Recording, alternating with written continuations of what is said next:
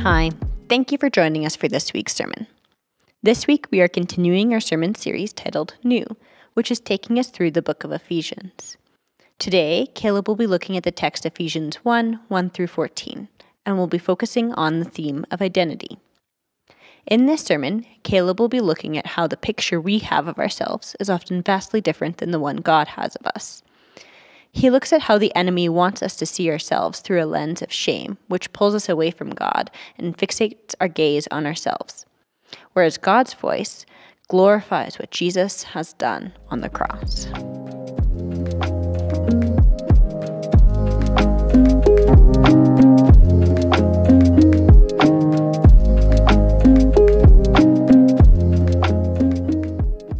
Well, good morning. Um, I'm seeing some new faces again with us this morning, and so I just want to introduce myself. My name is Caleb. I am one of the pastors here. Uh, we're so glad you could join us this morning. And uh, thanks to the worship team as well. That was really good. Uh, sometimes we, we plan the songs, uh, sometimes the Holy Spirit works, and they just come together and they just fit with everything that we're going to be talking about. Um, and it's always cool to, to see that.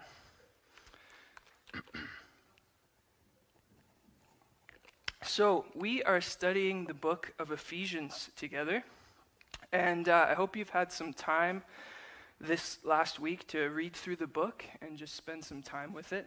Um, but if you missed last week, we introduced the book of Ephesians, and we're just trying to establish a common language around some of the ideas that are in the book. Uh, so we talked about the idea of the hidden mystery of Christ that's revealed in the book of Ephesians. The mystery that Christ is actually seated on the throne and he's ruling and reigning, even though sometimes it doesn't look that way to us.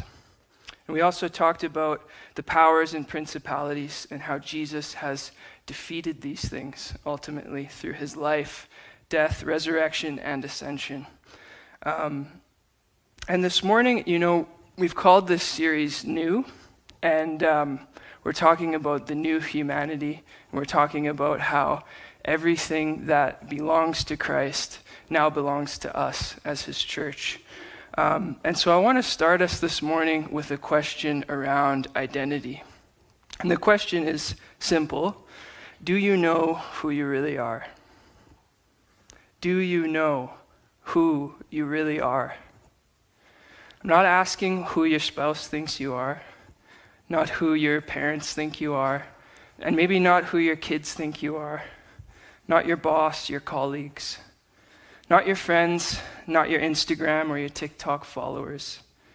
But when you're all alone at the end of the day, your phone is off, it's just you and God in the quiet. Do you know who you really are? There are a lot of voices competing to answer this question for us. And only one of these voices is God's. And we know that God's voice is often still and small. Tim Keller says that at the core, the deepest desire of every human being is to be fully known and truly loved.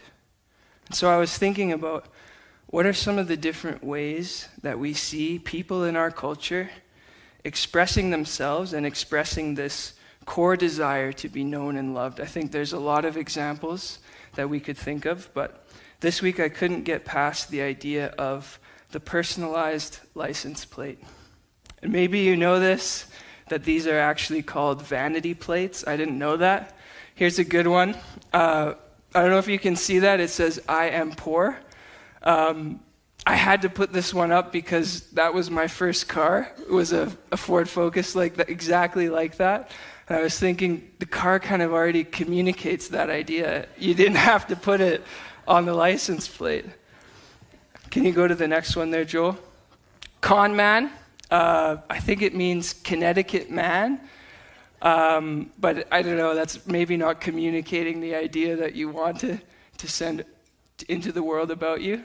I've got another one here. You gotta love Texas. Just says your mom. Like, I don't know what that's all about. I saved the best one for last. This is for the parents with kids, and you're taking a big road trip. Pee before we go. Just a reminder for your kids to make sure they handle that before you go. And look at the, this one the slogan live free or die. That is the most American thing I've ever heard. I, Wild Rose Country, I think we should update that. Live free or die. I really like that. The point is, we all want to be known, we want to be noticed. Sometimes we express this in strange ways, like with these license plates. But I think if we're really honest, these core desires are at the heart of a lot of the things that we do as people, right? Ultimately, we want to know that we have value and, and that we are loved. And the reality is for all of us that these desires to be fully known and truly loved can't actually be satisfied by other people. Now, other people's love is a necessity of life, but other people can't actually know us fully. And while they can love us truly, they can't love us perfectly or unconditionally. We have these built in limitations around human love. We can't even fully know ourselves. So, whenever we try to get our deepest sense of identity from others, apart from God, it always ends with an experience of deep shame. Because at some point we realize and we discover that the people that we've allowed to love us, maybe they didn't actually know us as well as we thought. Or maybe we experience rejection, where we open up, we let ourselves be known, and then other people decide not to love us. And both of these experiences are really painful. And the reality is that the experience of being fully known and truly loved can only come to us from our Creator, our Heavenly Father. So we're going to get into Ephesians 1 right now, and I'm going to read uh, from chapter 1, verses 3 to 14. So it's a long section, but it's communicating one idea, so it's important that we read the whole thing. And we're going to talk about this new position that we have in Jesus. That's what we're talking about this morning. So I'm reading from the Passion Translation. This might be a little bit different from yours. I'll pick it up in verse 3. Every spiritual blessing in the heavenly realm has already been lavished upon us as a love gift from our wonderful heavenly Father, the Father of our Lord Jesus, all because he sees us as wrapped into Christ. This is why we celebrate him with all our hearts. And in love, he chose us before he laid the foundation of the universe. Because of his great love, he ordained us so that we would be seen as holy in his eyes and with an unstained innocence. For it was always in his perfect plan to adopt us as his delightful children through our union with Jesus, the Anointed One, so that this tremendous love that cascades over us would glorify his grace. For the same love he has for the beloved Jesus, he has for us. And this unfolding plan brings him great pleasure. Since we are now joined to Christ, we have been given the treasures of redemption by his blood, the total cancellation of our sins, all because of the cascading riches of his grace. This superabundant grace is already powerfully working in us, releasing all forms of wisdom and practical understanding. And through the revelation of the Anointed One, he unveiled his secret desires to us, the hidden mystery of his long range plan, which he was delighted to implement from the very beginning of time. And because of God's unfailing purpose, this detailed plan will reign supreme throughout every period of time until the fulfillment of all the ages finally reaches its climax, when God makes all things new in all of heaven and earth through Jesus Christ. Through our union with Christ, we too have been claimed by God as his own inheritance. Before we were even born, he gave us our destiny, that we would fulfill the plan of God, who always accomplishes every purpose and plan that is in his heart. God's purpose was that we, Jews, who were the first to long for the messianic hope, would be the first to believe in the Anointed One and bring great praise and glory to God. And because of him, when you who are not Jews heard the revelation of truth, you believed in the wonderful news of salvation. Now we have been stamped with the seal of the promised Holy Spirit. He is given to us like an engagement ring, as the first installment of what is coming. He is our hope promise of a future inheritance, which seals us until we have all of redemption's promises and experience complete freedom, all for the supreme glory and honor of God. The word of the Lord. Last week I said Ephesians is dense. There's a lot there. So I'm going to go over everything that Ephesians 1 just said about us in case you missed anything. Just said, according to that text, we are the following We are blessed with every spiritual blessing. We are united with Christ. We have been chosen before the beginning of the world. We are holy and without fault we are adopted as God's beloved children. We are free and forgiven because of Jesus. Our sins have been removed. We're recipients of God's kindness, His wisdom, and His understanding. We are bringers of both praise and glory to God. We are sealed with the Holy Spirit, which guarantees that one day we will be completely like Jesus, our true selves. When you wake up in the morning and you look at yourself in the mirror, is that what you see? Because this list of blessings that we receive is what should lead us to praise and worship and give glory to God with our lives. And just a little bit later in Ephesians, Paul talks about our new position. So I'm going to read that as well. I'm going to read Ephesians 1 19 to 23, and then I'll jump ahead to Ephesians 2 and just read verse 6 because the ideas are connected. Find my spot here. I pray that you will continually experience the immeasurable greatness of God's power made available to you through faith. Then your lives will be an advertisement of this immense power as it works through you this is the mighty power that was released when God raised Christ from the dead and exalted him to the highest place of honor and supreme authority in the heavenly realm. And now he is exalted as first above every ruler, authority, government, and realm of power in existence. He is gloriously enthroned over every name that is ever praised, not only in this age, but also in the age that is coming. So, this is what we talked about last week this reality that Jesus has been exalted to the highest place. He's in authority, He's in charge, He's working out His plan in this world to redeem it and to bring heaven and earth back together.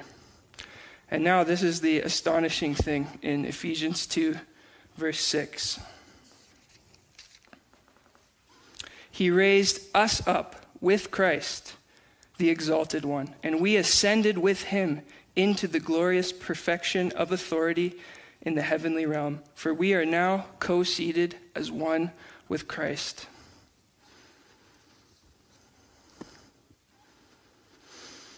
So, this is the first part of Ephesians 2, where Paul is saying that we are now also seated in this place of authority with Jesus. These passages tell us a lot about our identity. But they also tell us something about the character of God. Whenever we learn something about ourselves, we also learn about who God is. So let me read now a list of the things that this passage tells us about God. God is not withholding any blessings from us in any way, on any level. God is looking at us the same way he looks at Jesus. God has chosen us for a special reason. He wants us particularly in his family. God is not looking at our faults. Rather, he sees us as holy already. God is a loving father who considers us his own. and takes responsibility for us. God is not holding any sins against us. God is not withholding any kindness, any wisdom, or any understanding from us. God is happy to receive praise and glory from us. God dwells within us through the Holy Spirit and promises to ensure that we will become everything He ever intended us to be. God is taking us seriously. He has put us in a place of influence and honor with Jesus, the throne room of God. And God is willing to listen to us and to act based on what we say. Does this fit your picture of who God is? Honestly, does it fit your picture of who you are? Does it fit? I think most of us would say no, if we're being really honest.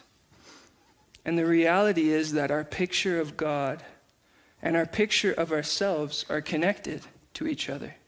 If we're not seeing God clearly, we can't see ourselves clearly, and we definitely can't see other people clearly. Yet our passage for this morning tells us that this is who God is, and this is who we are. So, where is the hangup? Where is the disconnect between this passage and our lived experience? And I think the real hangup is around sin. It's how we think about it, and it's how we talk about it. This passage says that we are holy and without fault, and that this is how God looks at us, that He is not holding any faults against us. We are free and forgiven. Our sins have actually been removed, and God is not meditating on them in any way. Paul states this very clearly before he even gets to talking about sin in the letter. And when he does talk about sin, he's talking about it in the past tense, about how we used to live before we were united to Jesus through the power of the Holy Spirit. Every relationship in our lives is transactional in some way. The way that other people see us and interact with us depends on what we do. And unless we're being told otherwise, our default, our assumption, is to assume that our relationship with God is transactional. And so a lot of church life has been built up talking about sin, fixating on sin, focusing on the many ways that we still fall short. And when I say sin, I'm not just talking about the things that we think we're doing wrong. I'm also talking about the things that we think we should be doing, but we're either struggling to do or we're just plain not doing them. And there is still a voice that speaks to us loudly about these things, these shortcomings, and it wants us fixated on them and focused on them. And at different times, I think many of us have actually believed that this voice is God's, that somehow God's mission is to show us, to shame us, and to show us how bad and rotten we really are. And if we listen to this voice long enough, it distorts our picture of God. And this always distorts our picture of ourselves and our picture of others. So we start picturing God as this cosmic scorekeeper. And in his book, he's keeping track of our failures, our shortcomings, our flaws. I'm going to give you some examples of how this voice sounds. I think it'll be familiar to you. So God's there, he's got his big book, and he's saying, Oh, there he goes, losing his temper with his kids. Oh, he's so easily frustrated. Oh, how could I ever use him? Oh, there she goes, not loving people the way she should. She definitely could have done more for that person or this person. She could have been more compassionate. She definitely could be more loving. She could be more gracious, more kind wow, there's a lot of work left to do here. Or there they go, hanging out with the wrong crowd. Again, when are they going to understand? I'm looking down on their, them and their behavior. I wish they would clean themselves up. Or why don't they pray enough? Why don't they read their Bibles more? Why aren't they doing more for the poor and the marginalized? Why aren't they better neighbors? Do you notice how this voice pulls at us and tears us away from our Heavenly Father? And it gets to the point where we don't even want to approach Him. We don't even want to say His name because we're so full of shame. And so we start to distance ourselves from the Father. We get so fixated and focused on ourselves and all the ways we fall short that we lose sight of Jesus and what He's done on our behalf. We judge ourselves by these broken standards. Then we turn around and we judge others by them as well. We feel so far from God and like we're just not good enough for Him. And then we read passages like this in Ephesians, and it just feels hollow. How could this possibly be true when God must just be thoroughly disappointed with us? This voice is not God's. This voice is not God's. Do you want to know what our God actually writes about you in his book? He writes your name. He writes the number of hairs on your head. He writes a record of every tear you've ever cried and all the pain you've ever felt. He writes about it and he feels it. We have to stop letting this accusing voice of the enemy diminish and minimize the work of Jesus on the cross. And now I know some of you are thinking, but, well, Caleb, doesn't the Holy Spirit convict us of sin? Yes, he does. And I want to make this really clear. There is a major difference between the voice of conviction and the voice of accusation. Conviction is what comes when Jesus and what he has done is being glorified and magnified. Conviction is what we feel when we are in awe of Jesus, when we're saying, Wow, Jesus, you're so amazing. Look at all you've accomplished. Look at how great you are. Conviction is when, through the worship of Jesus and exaltation of Jesus, we recognize that we have actually been undervaluing ourselves and others. If you look at where the word sin comes from, it has to do with, with archery. And so it's when the archers were aiming at a target. And you could say it, it means missing the mark, but you could also say it's aiming too low. So if the Holy Spirit is talking to us about sin, he's not pointing out where we missed exactly. He's saying, aim higher, aim a little bit higher. And how does he lift our eyes? so that we can aim higher. The Holy Spirit always, always, always glorifies Jesus and emphasizes who he is and what he's done and takes our eyes off ourselves and puts them on Jesus. And this is how sin gets removed. This is how we aim higher because we experience the glory, the love, the power, and the presence of Jesus. What about the voice of accusation? The voice of accusation fixates and focuses on us and our sin and our problems. And who does this voice of accusation attack? We think it's attacking us. It's not actually attacking us, it's attacking Jesus and what he's done for us on the cross. And that's how you know it's the enemy and not the Holy Spirit. Because this voice is telling you that what Jesus did, who Jesus was, what he did, it's still not enough. It's minimizing and making small the work of Jesus on the cross that has come to set us free. Oh, but you still got to prove yourself. You still need to be good enough for God to accept you. You still have to do fill in the blank, right? Whatever it is. I want you to really hear this. The Holy Spirit will never, ever make small or light of the work that Jesus did on our behalf. Never, ever. This voice is the enemy. And the word, the Hebrew word Satan, is translated accuser. This is his voice, and it's the voice of a defeated loser who is desperate to get you thinking his thoughts about you. Sadly, the church, we have empowered the voice of accusation. And we don't only empower it when we point fingers at ourselves and others and say, oh, you shouldn't do this, you shouldn't do that. We empower it just as much when we point fingers at ourselves and others and say, you should be doing this, you should have done that. Shoulds and shouldn'ts are two, two sides of the same coin.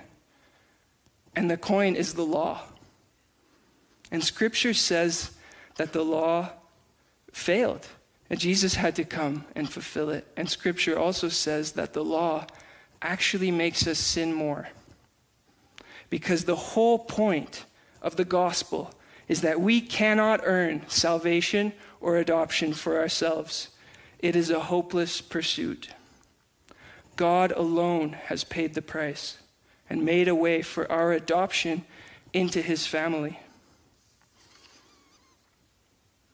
And when we get this, our lives become a response to this amazing act of God's love and kindness. And in our response, we have to take the gift of adoption and work it into our lives with our faith. I want to give you a picture that I feel like the Lord gave me for this. But imagine you're making bread, and the bread represents your life. You have everything you need to make this bread, but the yeast is missing, and you can't get it on your own. Then Jesus comes along, and he gives you the yeast. This represents your adoption, your salvation. It's a free gift. Great, now you have the yeast, you're both standing there, you're ready to make some bread. Jesus wants you to take your hands, your strong hands that he's given you, that's your faith, and he wants you to use them to work it into the dough of your life. He's not going to do this part for you because he respects you too much. And he's given you the strength, he's given you faith. It's a gift of his Holy Spirit. So we have to take the gift of adoption and salvation and we have to work it into our lives with faith. We have to empower it the same way we sometimes empower lies. We have to empower the truth about who we are. And it's not enough. We've got to learn to preach and apply the gospel to ourselves. It's not enough to come to church and hope that you hear the gospel and hope somebody reminds you who you really are. We have to take it and we've got to work it into our lives. Because all week long, there's so many accusing voices. There are so many voices telling you you're not good enough and you'll never be good enough. And it's all lies. Jesus died to make a way for us to be with the Father without fear, guilt, or shame. And we can't allow the enemy to turn around and say that his sacrifice wasn't enough. We have to pick up the sword of truth and fight back. And we're going to get into this more when we talk about new weapons in Ephesians chapter 6. But it applies today as well, because this is an important part of accepting our new position in Christ. So when the voice of accusation comes against us, speaking lies, we have to open Ephesians 1 and tell this voice where to go and how to get there. This, this accusing voice comes from hell. And we have the authority of Jesus empowering us to command it to leave us and go back where it came from. Submit to God, resist the devil, and he will flee. I had this revelation about a year ago. Um, one of my friends, he's a very prophetic man, and he, he was praying over me, and he was praying for a spirit of adoption, and uh, that the Lord was going to lead me into this time where he showed me my identity in a deeper way. So God was doing this work in me, um, shifting some big things. And, and these things were getting tested by the voice of the accuser.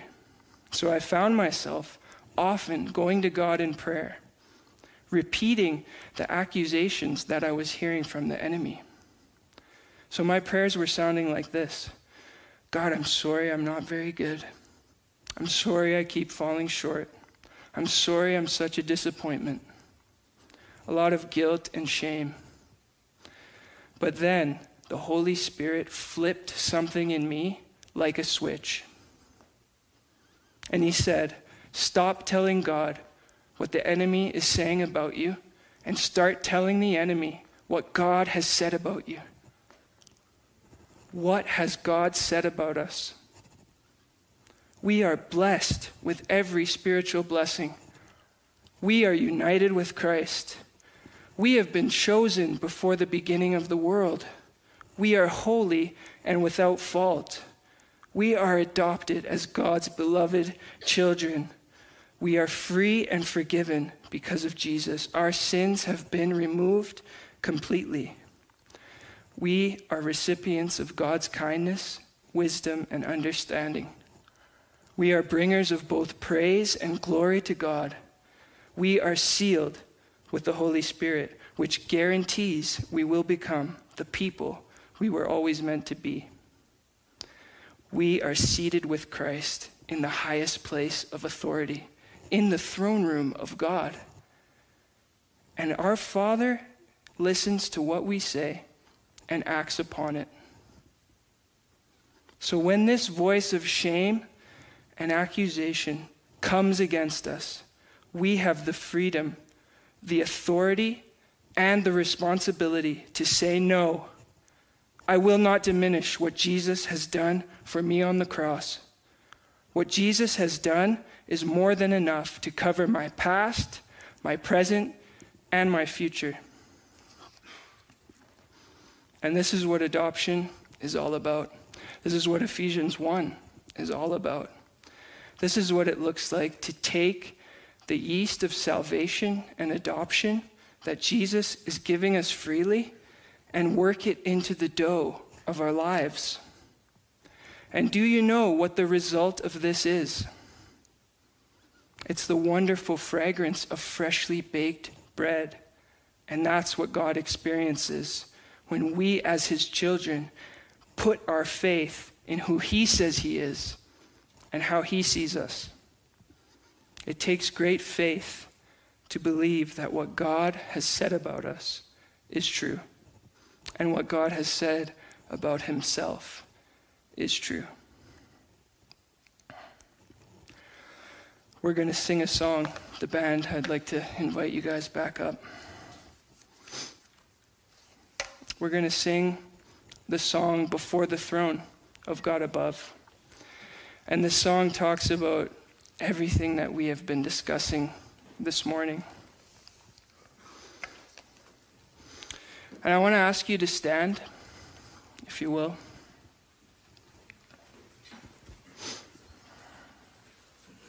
And in a few minutes, I'm going to pray, but I invite you to just, to just close your eyes right now. Okay, there's nobody, nobody's looking at you. It's just you and God right now. And I just feel that the Holy Spirit wants to release a greater gift of faith on us this morning. And so, if, if God has been speaking to you in any way this morning, I invite you just open your hands in front of you.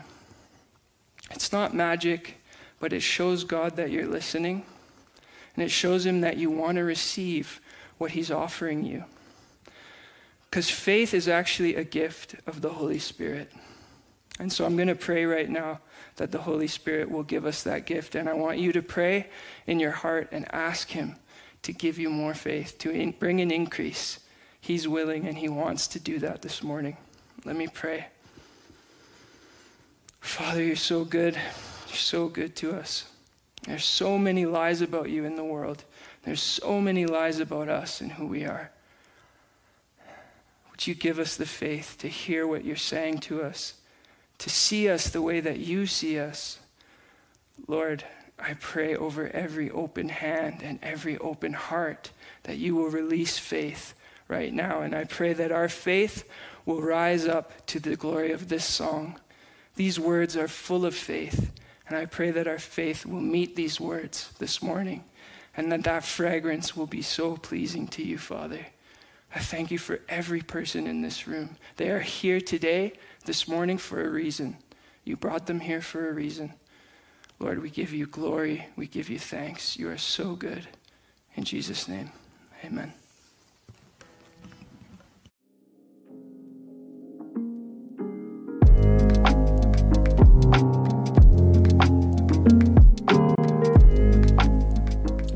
Thank you for joining us today. For more resources to help further your study throughout the week, you can go to vbchurch.ca forward slash sermons.